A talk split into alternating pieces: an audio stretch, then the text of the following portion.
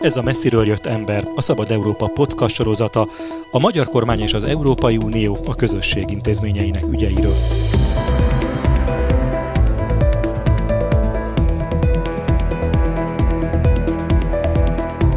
Célunk, hogy ne csak az EU erőközpontjaiból hazatérő magyar politikusok beszámolóiból ismerhessük meg a fejleményeket, döntéseket és viszonyokat, hanem objektív és független képet alkothassunk állandó brüsszeli tudósítónk Gyévai Zoltán segítségével. Én Vovesz Tibor vagyok. Mai témánk az Európai Unió bővítése és a belső reformok. Ukrajna kapcsán került szóba legutóbb a közösség bővítése, az orosz agressziót elszenvedő ország megkapta a tagjelölti státuszt. Közben folyamatosan hallani arról, hogy egyes tagállamok képviselői belső reformokat követelnek. Melyik a fontosabb feladat? Új tagokat felvenni, és ezzel újabb problémákat is bevállalni, vagy előbb a belső működés észszerűsítése? Igen, ugye azt tudjuk, hogy a, amióta Európai Unió az Európai Unió, mindig kétfajta politika ütközött egymással, ezt a magyarok, magyarok felvételénél is láttuk 2004-ben, vagy 2004 előtt, amikor ugye volt ez a nagy tízes felvétel, mindig arról szólt a dilemma, hogy bővítünk, de akkor, akkor mélyíteni is kell. A mélyítés és a bővítés. És mind a kettőnek megvoltak a megfelelő tá, tá, támogatói. Ugye emlékezünk arra, hogy Nagy-Britannia kifejezetten azért szerette a bővítést többek között.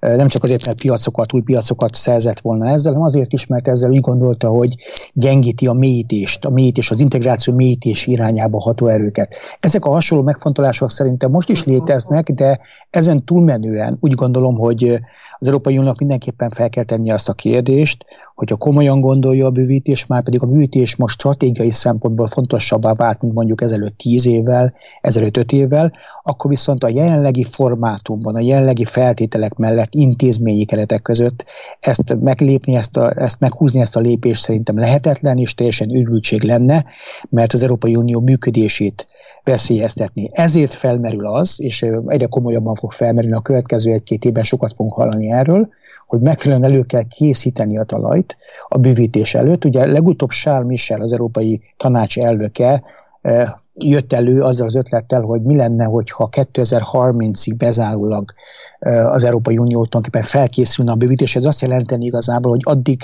lehet, hogy egy-két ország be tudna lépni az Európai Unióba, de nagyjából egészében az EU-nak a belső feltételeket kéne megteremteni ehhez, és utána akkor a bővítés is megvalósulhatna. Hangsúlyozom azért, hogy az Európai Unióban, hogy ezek az, a különböző vektorok azért továbbra is érvényesek.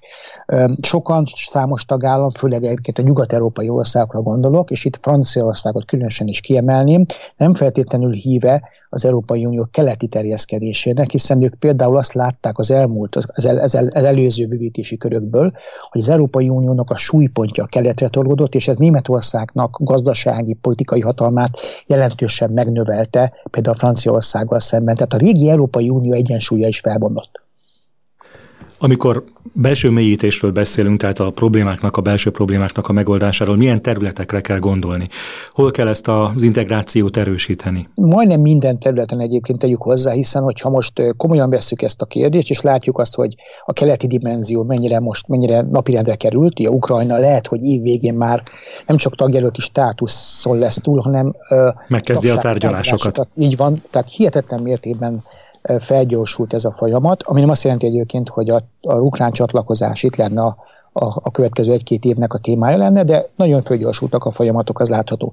Ez viszont tényleg egy 40 milliós nemzetnek a csatlakozása, hozzátéve a többit is, hogy a Nyugat-Balkán egészéről beszélünk, tehát ha mindent összevetünk, akkor 8-10 ország állna itt a sorban, és ennek, ennek a hatása is lenne az Európai Unió szempontjából, stratégiai szempontból is, hogy kiterjeszteni nyilván fizikailag, földrajzilag a határait, de nem csak földrajzilag, egészen másképpen nyomna a latba. Tehát ezt át kell gondolni az Európai Uniónak, mik az érdekei. Másfelől viszont olyan, olyan hát olyan fontos kérdések sorakoznak itt egymás mellett, mint hogy át kell gondolni az Európai Unió finanszírozását. Gondoljunk csak bele abba, hogy Ukrajna, Ukrajna meg a többi ország is az uniós átlagnál szegényebb. Pillanatok alatt Magyarország például nettó befizető országá válna, meg számos más ország is, tehát véget ér az az aranykorszak, amikor az Európai Uniós pénz dőlt Magyarországra. Ugye, más mert hogy az elosztásban kevesebb jutna Magyarországnak. Magyarország így, és ugye, ahogy, a, ahogy szegényebb országok csatlakoznak, az uniós átlag is csökken és így azért gyorsabban Magyarország uniós átlag 100%-a fölé kerülhet, vagy megközelítheti ezt a 100%-ot. Nem azt jelenti, hogy Magyarország annyira fejlett lenne, de relatíve annyira fejlett lenne. Ez az egyik része, tehát hogy ez a maga az Európai Unió finanszírozása, ugye Ukrajnában mennyi pénzt kell betolni. A másik fontos szempont, Ukrajnáról beszélünk, és aztán most is érezzük, hogy a magyar gazdák is a bőrükön, Ukrajnai gazdaság egy agrár nagyhatalom, és az Európai Unió agrárpolitikáját is gyökeresen át kellene alakítani, a jelenlegi keretek nem lennének se finanszírozás szempontjából legendőek, se strukturális szempontból. Viszont nyernénk egy olyan országot a mi oldalunkra, amely egy nagy gabonatermelő, amely egy nagy napraforgó termelő, stb. stb. Tehát ez felvett versenyképességi kérdéseket is, számos kérdést is természetesen. Magyar gazdaságnak, magyar gazdaságnak is ehhez alkalmazkodnia kell majd tudni többek között. Aztán van egy harmadik dolog, ami szintén nem elhanyagolható, ez az országok relatív érdekévényesítő képessége az Európai Unión belül, nevezzük így a szavazati jogoknak a kérdése. Ugye ez már akkor nagy kérdés volt, amikor a tíz ország csatlakozott az Európai Unióhoz, ez újra napirendre kerül, hiszen Ukrajna például az egyik legnépesebb országként, az egyik legbefolyásosabb országá is válhat, időzőben mondom, az Európai Unión belül. Megváltozik az egésznek a dinamikája, megváltozik az például, ugye most a kettős minősített többségi döntések vannak napirenden. Ez mit jelent ugye, pontosan, hogy kettős többség? Az, az esetek többségében, ami nem esik egyhangú döntés alá, tagállamoknak a 55%-ának, tehát tagállamok szavazatok 55%-ának kell állni egy döntés mögött, ez által 15 országot jelent, illetve 65%-a az uniós, egyúttal az uniós lakosságnak is. Ez Igen, ezt, ez, ezt változtatná meg nagyon, hogyha Ukrajna belépne. Ezt, ezt, ugye ez a belső szerkezete gyakorlatilag megváltozna, és ugye nyilván átrendeződések lennének, a értelemben, hogy egyes országoknak jogosak lennének a félelmei ebben az esetben, hogy a relatív érdekérvényesítő képességük is meg fog változni. És ez, emellett rengeteg számos olyan kérdés van, ugye elvaratlan kérdés van, intézményi kérdés. Intézményekben helyet kell szorítani el ukrajnai képviselőknek, másoknak is. Ez az a járna, amit az Európai Parlament kevesebb képviselőt küldhetne, vagy Magyarország is valószínűleg, vagy bűvítenék az Európai Parlament Szóval itt ez egy mind olyan kérdések, amiket nem lehetne csak úgy egy, egy éjszaka alatt letárgyalni, nyilvánvalóan ehhez valami fajta szerződés, a szerződésnek egy újabb módosítása szükséges. Ez viszont ugye, ez egy tudjuk nagyon a Lisszaboni szerződést megelőző időszak az alkotmányozó szerződés, amik ugye kudarcot vallott annak idején, hogy ez egy nagyon kockázatos feladat, hiszen minden országban ratifikálni kell. Tehát úgy gondolom, hogy egy, egy, tulajdonképpen arról van szükség, hogy egy új belső konszenzus kell teremteni, hogy magába foglalja az anyagiakat, a politikai súlyokat, az egészet arról, hogy mit akar az Európai Unió, hova megy az Európai Unió. Ugye nem beszéltem itt a védelmi politikáról, hogy Ukrajna, hát ugye nem tudjuk, hogy hogy alakul majd a az orosz agressziónak a vége, de Ukrajna ebből egy katonai nagyhatalomként is kikerülhet, nem úgy néz ki, ugye a helyzet ez benne a pakliban legalábbis, a egyik legerősebb hadserege is lehet, miközben az Európai Unió önálló európai pillért fejleszt. NATO csatlakozás kérdése is fontos lehet Ukrajna számára. Szóval úgy gondolom, hogy e, tulajdonképpen az Európai Uniónak meg, végig kell menni azokon az alapvető kérdéseken, e, amelyeket az elmúlt 10-20 évben jegeltek. Azért is jegeltek, mert hogy válságról válságra próbált, bugdácsolt az Európai Uniós, mint a világ is.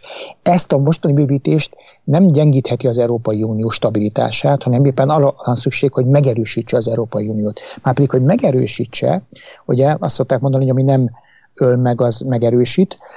Ahogy megerősítse, az, az azt kell igazából, hogy nagyon átgondolják ezt a folyamatot, akár úgy is egyébként, hogy bevezetnek olyan újításokat is, vannak ilyen elképzelések, hogy például kezdetben azok az országok, amelyek csatlakoznak az Európai Unióhoz, nem rendelkeznének mondjuk vétójoggal. Ez nagyon fontos, és itt megint egy olyan kérdés is napirendre kerül, amely Magyarország szempontjából és a mostani Orbán kormányzat szempontjá számára is egy fontos kérdés, központi kérdés, hogy lehet-e még 35 taggal a régi módon üzemelni. Tehát a, az egyhangú döntéseknek a terét nem kellene tovább szűkíteni. Hát rengetegen mondják azt, hogy ez már nem tartható fenn. Adópolitika, szankciós politika, külpolitikai kérdésekben, úgyhogy ezek a nagy kihívások várnak megoldásra. Tulajdonképpen a bővítésnek kapcsán bővítés margóján az Európai Uniónak mind, önmagát vizsgálat alá kell, górcsőre alá kell vetnie, és minden kérdést meg kell vitatnia. Hát le a kalappal, hogyha ezt meg tudják oldani a mostani helyzetben, hiszen ezernyi nyomás alatt van az Európai Unió is, de ezt nem lehet megsporolni ezt a vitát, hogyha komolyan gondoljuk azt az ígéretet, amit tettünk a keleti és a déli országoknak, hogy előbb-utóbb fel fogjuk venni őket. Az utolsó kérdés, hát ha tudsz röviden válaszolni, melyik ország áll a legközelebb ahhoz, hogy tagja legyen az Európai Uniónak? Ki áll a legjobban a felkészülési versenyben? Hát, ha csak azt nézzük, hogy ki hol tart a folyamatban, akkor Montenegro és Szerbia tárgyal már régóta, és a, ők, ők, ők nyitották és zárták le a legtöbb fejezetet. De még messze-messze nem tartanak a folyamat végén. Tehát ez a két ország van most, ha úgy tetszik, legelőrébb, ez a két ország tart, de azért hozzáteszem azt, hogy ezen két országnak is rengeteg akadályba ütköző dolgot kell letudnia, főleg a szerbekre vonatkozik ez, hiszen Szerbia azért számos szempontból közelebb van Oroszországhoz a mai napig, mint az Európai Unióhoz. Montenegro esetében talán könnyebb lenne, de hát ki az, aki csak Montenegrót venné fel Európai Uniós tagállamnak, szóval lehet, hogy be kell várniuk majd egymást. És egy fontos kérdés lesz eldöntése annak, hogy, egy, hogy annak idején a Magyarország esetében, hogy egy nagy csomagban vegyék fel az országokat, vagy pedig egyesével. Szóval nem lesz egy könnyű feladat.